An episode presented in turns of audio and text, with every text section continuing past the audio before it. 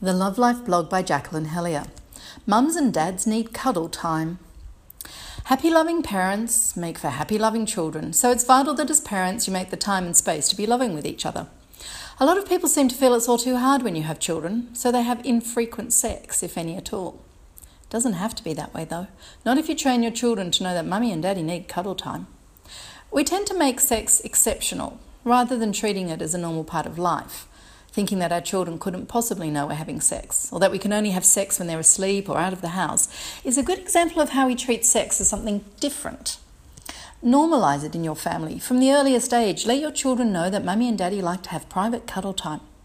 Explain to them that when we have lots of cuddles together, we make lots of loves for each other and for the whole family. Kids love cuddles, so they understand why mummy and daddy cuddle too. They don't need to know the details. Just keep things simple and use age appropriate language. This means that you can have a lie in on Sunday morning, for example. One of you gets up to get the kids breakfast and set them up with an activity, then go back to bed and indulge in some lovemaking. If the kids interrupt, that's fine. No need to throw your hands up in despair and give up, just as you wouldn't if the kids interrupted anything else you were doing. Just tend to them and return to what you were doing, with lightness and levity.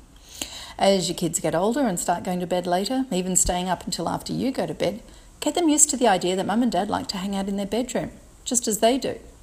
They don't need to know what you're up to, and they probably don't want to think about the possibility of you having sex anyway.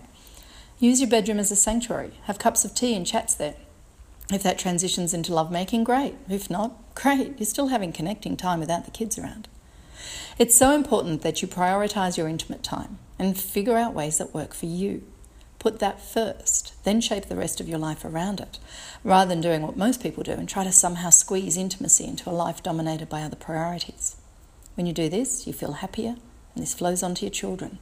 Calm, loving parents raise secure, confident children.